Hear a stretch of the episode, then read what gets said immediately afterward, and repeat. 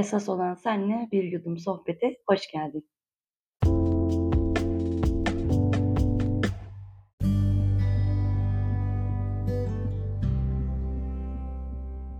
Bazı insanlar vardır böyle içinde bulunduğu toplumdan, yetişmiş olduğu kültürden, aile yapısından ya da hep diyoruz ya doğru bildiğimiz yanlışlar silsilesinden dolayı e, yaptıkları her şeyin arkasından yanlış anlaşılma kaygısı ile e, bir açıklama, bir uyarı, bir e, dipnot düşercesine e, sözler sarf ederler ya da ve çok özür diliyorum yanlış anlamazsam diye başlayan cümlelerle başlarlar. Kimileri de e, doğruyu yapmaya çalışır, e, doğru yaptığına inanarak harekete geçer fakat hep de kendini suçlu hisseder. Yani kendimiz için yaptığımız bazı şeylerde toplumdan farklı davranıyoruz ya da ait olduğumuz kültürün dışında davranıyoruz algısı. Belki de e, el alem ne der hapishanesi diye adlandırdığımız çevre baskısıyla beraber yanlış anlaşılmalara meyil vereceğimiz düşünülerek yaptığımız bir şey doğru bile olsa üzerine kendimizi de suçlu hissederiz. Hep de böyle bir özür, bir e, minnet, bir e, böyle bir pişmanlık ya da böyle birazcık daha utangaçlık gibi duygular arasında karmaşıklıkta gider geliriz. Peki bunlar neler diyorsunuz belki de şu an e, ben konuşurken Allah Allah o nedir ki nasıl bir şeymiş o diye.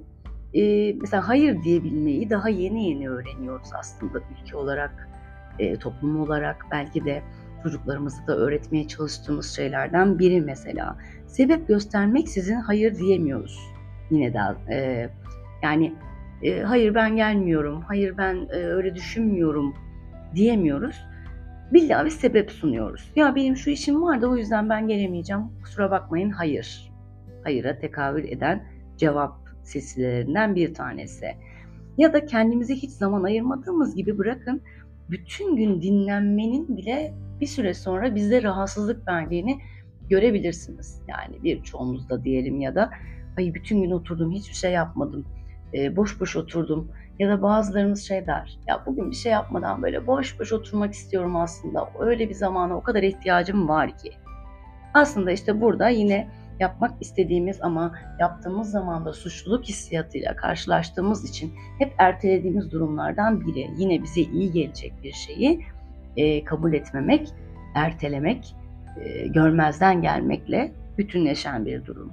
Veya buna örnek e, bugün için e, nasıl diyeyim kendi seçimlerimizi yapmakta küçüklükten bizi birey olarak kabul edip fikirlerimiz alınıp kararlarımız e, değerlendirilmeye alınmadığı için tek başına karar vermek isteyen insanlarda bir karar verdikten sonra yine doğru mu yaptım, yanlış mı yaptım, acaba böyle mi yapmalıydım, şöyle mi olmalıydı e, diye karar vermenin sonucunda, kendi seçimlerinin sonucunda yine bir suçluluk hissi duyabiliyorlar. E, mesela biriyle görüşmek istemiyorsunuz. Günümüzde çok kullanılan hani enerjim tutmadı, sinerjim olmadı, işte ısınamadım ona bir türlü diyorsunuz. Fakat yine de böyle bir toplum baskısı edasıyla birileri görüşmek talep ettiğinde ona hayır diyemediğiniz için, kendinize zaman ayırmayı bilmediğiniz için, kendi seçiminizi yapıp arkasından bir pişmanlık duymamayı, suçluluk duymamayı bilemediğiniz için de biriyle görüşmek istemediğinizi söyleyemiyorsunuz. Ya bugün hiç kimseye görüşmek istemiyorum, kendimle kalmak istiyorum demek dışarıdan ayıplanacakmış gibi geliyor ve suçluluk hissi yaşıyorsunuz. Ya da bunlara çok yakın ve e, iş hayatında da belki de kontrol edemediğimiz veya bunları yaparken kendimizi eksik, e, yetersiz, değersiz hissedip bunların komple tümünde de bir suçluluk, neden yapamıyorum, neden olmuyor, neden böyle gibi bir kaygılanma da yaşıyor olabilirsiniz. Mesela kendi hızımızda ilerlemeyi e, kabul edip kaydetmekten ziyade başkalarının hızıyla kendimizi kıyaslamak. Yine belki çocuklukta kıyaslanma durumuyla karşı karşıya kaldıysanız bunu daha sık, yoğun yaşayabilirsiniz. Ya da hata yapmaktan korkuyoruz. Hata yaptığımızda kendimizi suçlu hissediyoruz. Nasıl yaparım bu hatayı, nasıl olur bu gibi. Oysa ki hata yaparak tecrübe ediniyoruz her zaman söylediğimiz şey. Hata yapmaktan korkmamalıyız. Hata yapmayacağım diye direnç gösterdiğimiz sürece aslında bütün enerjimizi oraya verdiğimiz için illaki hata yaparız. Belki daha önceleri beni dinleyenler var ise aranızda hatırlarlar. E, pilotlarla ilgili bir hikaye anlatmıştım. Pilot adaylarına simülasyonda uçuş eğitimi verirlerken e, engellere çarpma e, dediklerinde bütün pilotlar engellere çarpar. Çünkü tüm enerjisini ve odağını onlara vermiştir. Bunun da kaynağında sebebinde beynimizin algısıyla ilgili, beynimize giden sinyalle ilgili e, bir durumun olduğunu bahsetmiştim. Bu da onun gibi bir şey. E, yani hata yapmak, hata yapmamalıyım diye e, kendinizi kontrol etmeye çalıştıkça aslında hata yaparsınız. Risk faktörü artar da diyebiliriz. Ya da yardıma ihtiyaç duymak.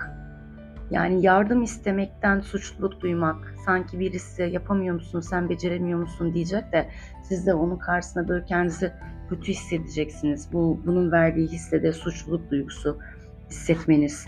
Bunların arasında yer alabiliyor mesela suçlu hissetmeniz. Ya da kolay olanı tercih etmek, bilmiyorum diyebilmek.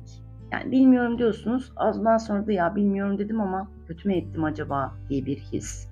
Yani unutmayın ki eskilerin söylediği her sözde, her deyimde bir anlam yüklü gerçekten. Öngörüleri çok yüksek insanlar da diyebiliyorum ben bazen. Ee, bilmek ayıp değil, öğrenmemek ayıp diye söylenir. O yüzden bilmiyorum demek, bilmiyorum demek ayıp değil pardon. Ee, bilmiyorum diyebilmekten suçluluk hissi duymamamız gerektiğini hatırlatmak istiyorum sizlere ve ailenin beklentilerine göre yaşamak istememek.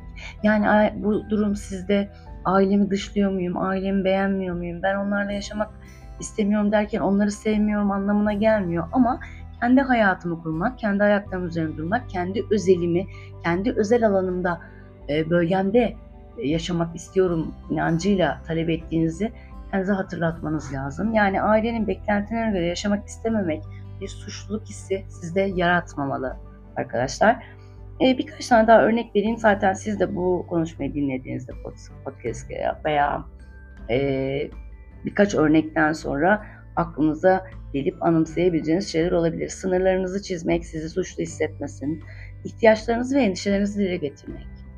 Yani ben sevilmeye ihtiyacım var, bunu duymaya ihtiyacım var gibi ya da endişelerinizi, burada bir endişeleniyorum, böyle olursa gibi bunları dile getirmekten çekinmeyin. Bunlar sizi e, kırılgan, korkak ya da ürkek insan adı altına e, getirmez ki bu etiketlemelerde hiçbir zaman doğru değil. Kabul etmediğimizde hep dile getiriyoruz. Başkalarından farklı yönleriniz olduğunu benimsemek de e, bir suçluluk hissi e, bence size vermemeli. Evet kısacası toparlamak gerekirse kendiniz olma yolunda e, Yankı'da dediği gibi 40 yaş farkındalık yaşı aslında 40 yaştan sonra her şey başlıyor. 40 yaşa kadar koşturuyorsunuz, koşturmacaların içerisinde kayboluyorsunuz ve bildiğiniz doğruları yenileme zamanının geldiğini de fark ediyor olabilirsiniz. Ee, aslında 30 yaşta evet bir farkındalık yaşı ama 40'tan sonra e, bir şeylerden e, meyve alabiliyorsunuz diyelim. Çabaladınız, ettiniz, 30'da farkındalık yarattınız, bir şeyler yaptınız. Onları yerine getirmeyi tamamladınız ve meyvelerini alma yaşınız, döneminiz de diyebiliriz aslında. E, bunun gibi düşünürsek 40 yaşa gelmeden de bunları fark etmek, bunların önüne geçmek, bunların aslında insani normal ihtiyaçlar olduğunu ve olması gereken doğruların olduğunu bilmek de suçlu hissetmenizi ortadan kaldıracak durum olacaktır. Kıymetli vaktinizi bana ayırdığınız ve beni dinlediğiniz için hepinize çok teşekkür ediyorum. Sevgiyle ve sağlıkla kalın diyorum. Görüşmek üzere. Hoşçakalın.